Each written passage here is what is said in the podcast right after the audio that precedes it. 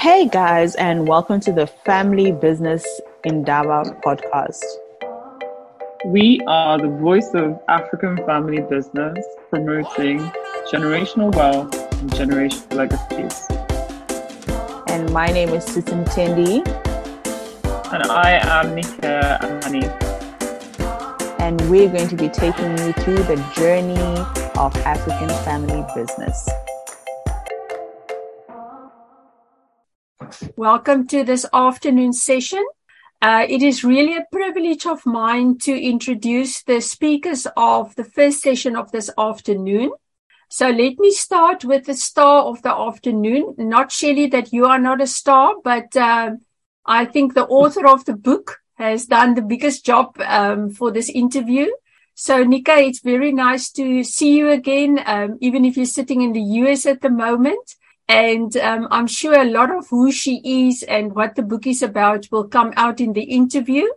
But she's a mom of two little kids, and she's also the co-founder of African Family Firms. And um, her CV is already so long. And she's also done the next generation um, FFI modules and um, yeah, uh, but I think your uh, your experience of the next gen um, is practical. You also come from a family business, so I think you look at it from both, um, you know, an academic point of view, but definitely also from a practical point of view. And then probably the best researcher that I've ever worked with and still working with, or privileged to have uh, to work with, is my colleague um, Professor Shelley Farrington and um, Shelley is going to do the interview this afternoon with Nikki. And then Andrea will present from PwC also on what their report found. And then we will have a nice panel discussion for the last hour. So I'm going to hand it over to you, Shelley. I know you will probably ask a, a lot of the questions behind this book, what it took. So uh, it's over to you, ladies. Thank you. Okay. Hi, everybody. If you don't mind, I'm just going to share my screen here. Okay. Nikki, is it shared okay? Yes, I can see it. Looks All great. right. Good. Good afternoon, everybody. Um, welcome to the session. As you can t- see, it's titled Author Interview with Nikki Anani. Nikki, it's a real um, pleasure to have you. I almost want to say on the show because it's not, it doesn't quite feel like a conference, but um, um, like Elmarie's already introduced you, so I'm not going to spend too much time on that. But um, as most of you that are, are attending this afternoon know, that Nikki is the co-host and one of the founding members of this conference. But um, although Elmary has given a little bit of insights into your background, um, some of you might not know that Nikki is a succession specialist and legacy planning consultant, specifically for future-focused families. And in this role, she basically acts as a bridge between the different generations. She's the co-founder of African Family Business Firms, uh, which you know is a non-profit membership association of family businesses throughout Africa and beyond. In addition, Nikki is now also the author of a book. The book's called Lifetime to Legacy, and it really looks at unpacking uh, the new vision for multi-generation family businesses and what she calls demystifying the world that is fa- um, that is fa- uh, family business from an African perspective. I think this is what, what intrigued me um, most about about the book. You know, as an academic and as a researcher, I was intrigued by not only the content, you know, the fact demystifying African family business, but also the whole process of writing a book. You know, as as researchers or academics, I think at some point we all have this notion, oh, I'm going to write a book, or, or put it this way, I have had that. And I think that's what prompted us to kind of include this interview um, on, as part of the conference program because I'm inquisitive as to Uh, and how you went about this uh, as an academic. And like I said, I'm sure most academics out there at some point have this inkling they're going to write a book.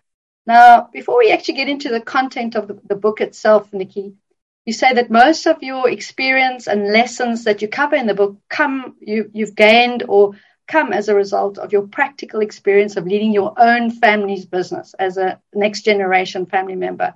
And although the book does give several personal glimpses of yourself, which I found very found to be very engaging. I almost looked forward to when you you kind of spoke a little bit about yourself. But you actually give almost nothing away about your own family business. Maybe just as a starting point, what business is your family business? what business are you in? Just very briefly. Yes. Um, firstly, thank you for having me here. It's awesome to be on the other side of the table. Um, our family enterprise, we have three operating businesses in Nigeria. Um, we have a construction business, we have a real estate development company, and an engineering consulting firm. Um, when I moved back to Nigeria from the UK, I set up the family office as well. So the family office oversaw investments that the family had been investing in, which were primarily like ventures and private equity type deals, primarily across Africa, and also strategic business planning um, within the operating businesses as well. So I had a purview over the investment side as well as the operational businesses. Well, I think that just gives us a little bit of an idea of where what your background is. But getting straight to it now, what would inspire you to write a book? You're in a family business, you're doing consulting. What what made you knuckle down and actually write a book?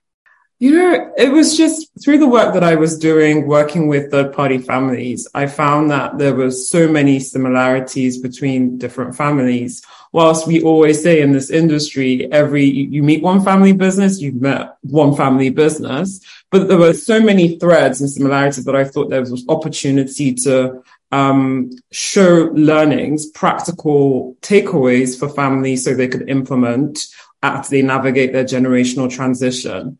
I also found that um, generational transitions of family enterprises have many moving parts, right? There's strategic business planning, there's estate planning, wealth planning, tax, estate and investments, but there's also the governance side, there's also the leadership side, there's also the next generation's development and education.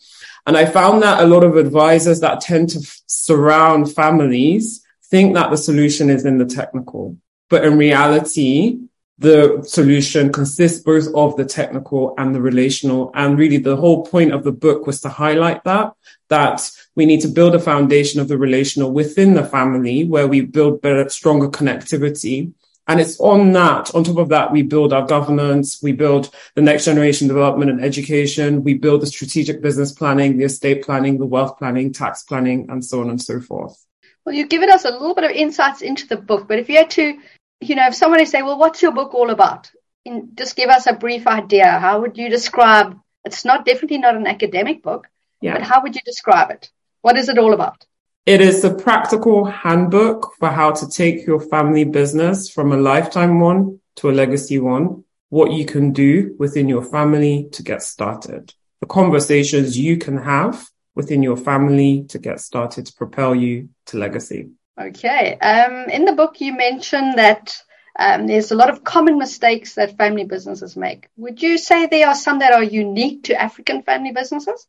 Um, no, not necessarily. I think these are quite universal. So one that I give is a lot of people tend to want to work in the business and not work on the business, right? So working in the business is very operational, thinking about, you know, um, procurement, thinking about human resources and so on and so forth. But when we think about family enterprises, working on our business is really the business of family, working on the family how can we ensure that we have clarity of vision and mission? How do we ensure that we're communicating effectively? How do we ensure that we're collaborating effectively so that we can start to do things like family governance and next generation education and start to plan for legacy? So that's a, a huge mistake that a lot of people in family enterprises make as well as linked to that is thinking they have a lot of time to work on this so thinking we'll deal with that when mom or dad want to retire. We'll deal with that when the time comes. But this takes a lot of time to plan. It usually need to give yourself a leg room of five to 10 years before that event to start getting orderly and start getting organized. So that's a common mistake a lot of people make. Thanks. Um, Nikki, you also mentioned that multi generational success requires transformation and not transition. What, mm. what do hmm. you mean by that? What is a transformational business, family business? Transformation is the ability to change your form, your state, your appearance in spite of so much change around you. And just thinking through contextually, family enterprises are dealing with so much change. Changes of the individual family members going through their life transition, changes of the family itself. We will have new births, we'll have de- deaths, we may have divorces, we'll have in-laws. Um, there's all sorts that happens in our family and changes in the business, changes in the business environment. When we think through this third, this um, industrial, third industrial revolution age we're in with technological changes and high level of disruption, it's really important that we just don't adapt to change, but that we precipitate change as family enterprises. So thinking through the role of the next generation or the role of really the family is to start thinking through how can we ensure that we are transforming in spite of all this change that's coming at us? How can we think through new markets potentially that we can enter, new products and services that we can get into, new investments we can make, new joint ventures that we can pursue, new relationships and I think that provides a really great way to actually engage the next generation because quite often they're very future focused. What can we do to propel this family enterprise into the future? What can we change? Um, and they're typically the digitally native generation, technologically fluent, um, more globalized in their thinking and in their relationships. So transformation really is, like I mentioned, about thinking through how can we drive change so we're not adapting to change. Um, what would you say is one of the biggest obstacles that family businesses are facing in terms of this transformation? I would say the um, external environment, this disruption is really difficult for families to grapple with because a lot of founders um, tend to rely on, you know, what their history and their past and their heritage and their values and what they did to get to where they are today. But the challenge is when we look into the future, the rate of change, technological um, change that we're going to see, and the rate of not just technological. If we look at our world today, there's so much political disruption, social upheaval. Um, we will need to be able to drive change in areas of technology, in areas of strategy, in areas of sustainability as well. Um, so on the business side, I think that's where families are finding the most rate, the, the most challenging change to grapple with. Well, I'm not going to take up too much because I don't want to give too much away of your book, but you also highlight the importance of connection, especially connection between the family members. What exactly do you mean by that? Alignment, engagement, um, the families coming together. Um, the sum of connection really is family members having clarity, united clarity. So not necessarily uniform. We don't want uniformity. We want unity. Um, so clarity of vision, of mission, of values, of purpose. Um, connected families also communicate effectively, communicate the technical as well as the emotional. So they're able to get, because quite often in families, what gets in the way of succession, what gets in the way of collaboration, it's not necessarily um, technical acumen, um, business um, expertise, and so on and so forth, but quite often it's personal issues in the family, like rifts, traumas, hurts. Um, so if we're able to communicate these emotional um, matters and able to work through them and heal through them, we become more effective as team players. And lastly, collaboration. So really seeing that it's a team sport. Um, I talk about how a common mistake folks make is thinking it's about individual rulership. It really isn't. It's about collective leadership. So we're a team. We're like members of a team working towards a common goal and trying to see that we submit our respective strengths to the team to see that we're moving towards winning the game. Just one last question about the book. You, you have a chapter that I found really interesting on Africans have natural advantages. Maybe you could just pinpoint or highlight one of those and how can family businesses actually, or African family businesses harness that advantage? Just maybe yeah. a, a quick Oh, this is tough. Which one am I going to pick? I will pick reverence of elders. So typically across Africa, we tend to have a premium over age, right? We tend to respect people by, by virtue of the fact that they're older and, um, authority is not to be questioned. And we have titles we give to people, um, that are, are deemed wise and so on and so forth. And quite often my generation push back against that and see it as a stifling of our authority, a stifling of our autonomy. But I think there's something to be said about that in that quite often what we're seeing in the industry generally is um, a lack of intergenerational collaboration. But this reverence of the elders is allowing for this intergenerational collaboration within our family firms in Africa because it's allowing for the experience and the expertise of the older generation to be passed on to the next generation. The next generation have to be willing to receive this. Um, and that's not to say the next generation don't have a voice to submit. And that's not to say the next generation don't have something to contribute. It's just to say that I really think that this um, the reverence of the elders is, is is something that we should be proud of. And in Jay Hughes' book, he really highlights his book, Family, the Compact Among Generations. He talks about the importance of elders in family enterprises, and he highlights four roles that they play in um, kind of steering the ship of the family enterprise. So they are mediators. So often they will resolve and mediate disputes in the family to create this family unity and trust. They will tend to be advisors. They will advise the family when it's not following the rules that the family has deemed as this is the way we do things around here.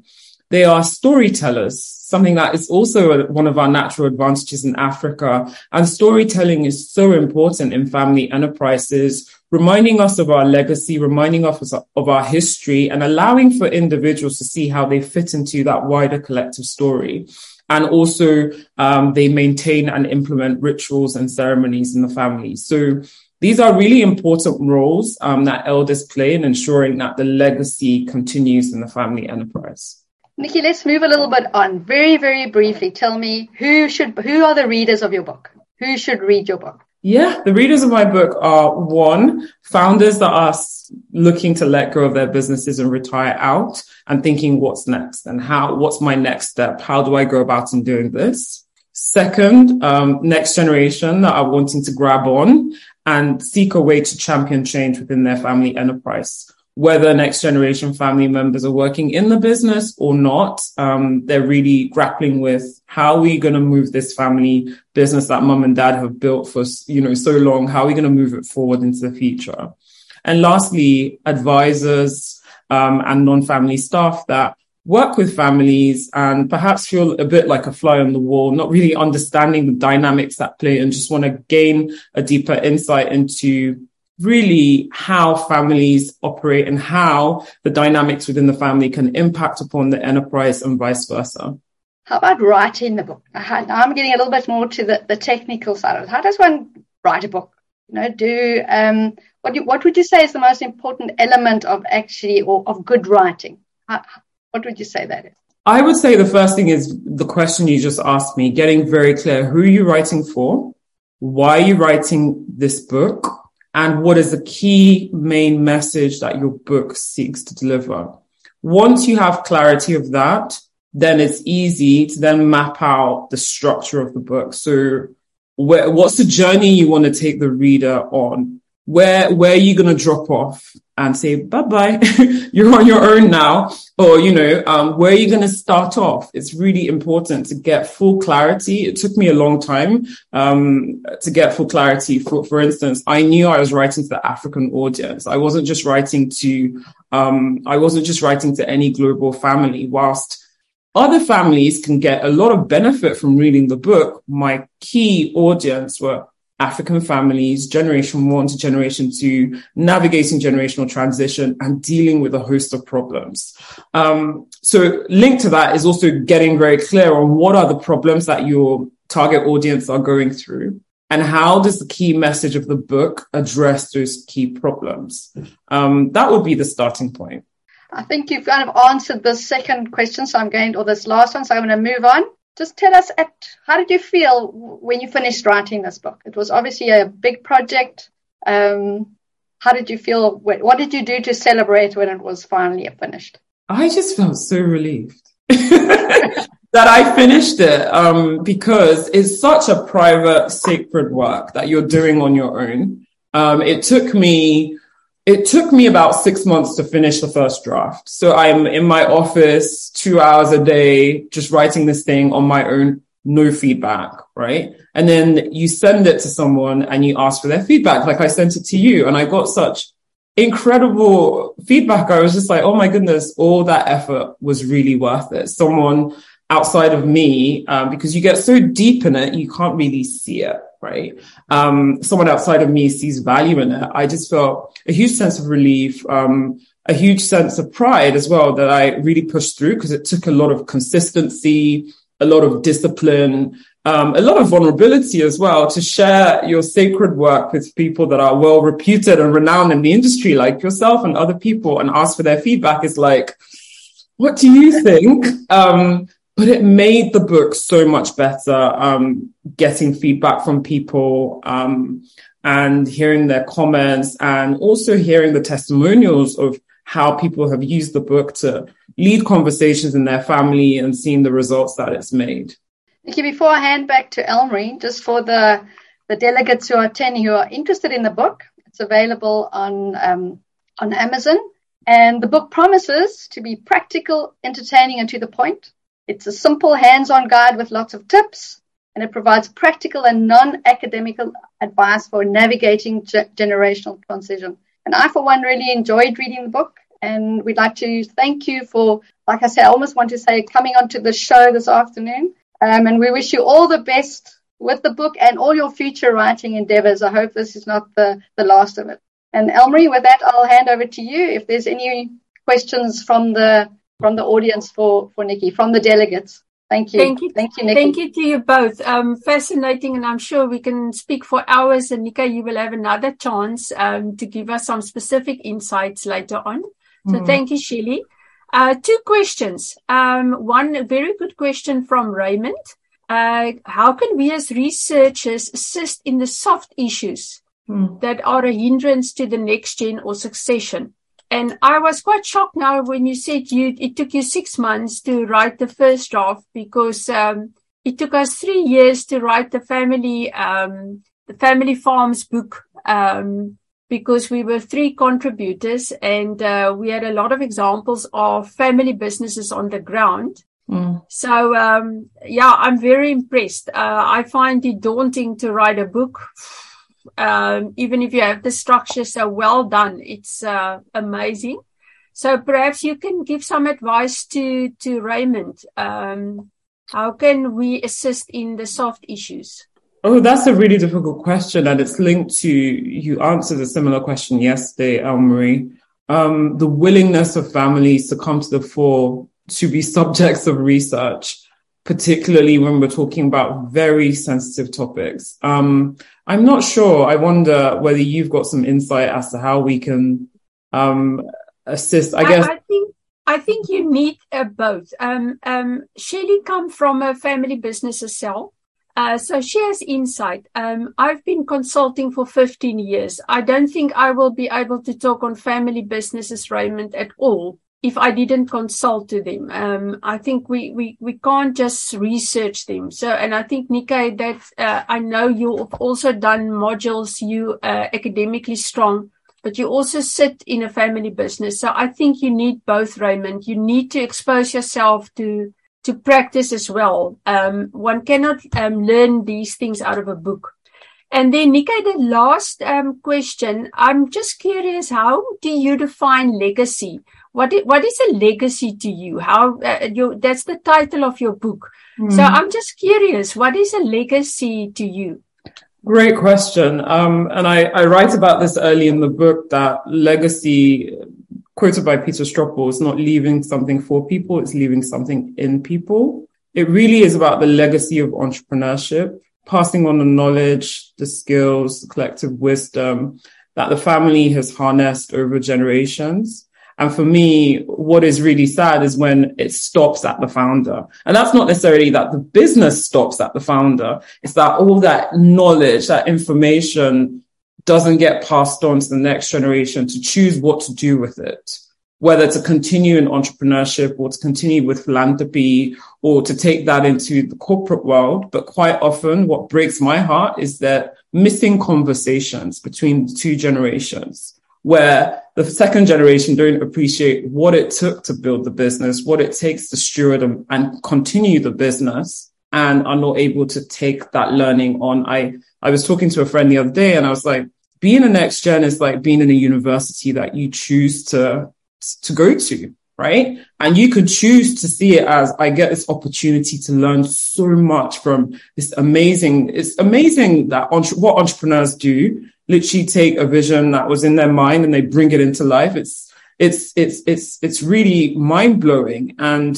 we don't all have that opportunity to have that proximity to such on a day to day basis. And there's so much that can be taken from the skill set it requires to be an entrepreneur into different spheres of life from overcoming negative beliefs to consistency to um, hard work to being persuasive with stakeholders um, to being a futurist and so on and so forth. So for me, legacy is about that collective wisdom, knowledge, intelligence, passing on that legacy of entrepreneurship. Wow, that is um, a lot to process and fantastic. So thank you so much, Nika and Shelley. Uh, so we unfortunately have to um, call it a session. And I hope you will all tune into the next session, um, which will be Andrea um, from PwC. We will share insights, and then after that, we will have the um, discussion, panel discussion. So I hope to see you all later on. Thank you so much to the two of you. Thank you. Thank you, Nikki. Thank you, Elmarie.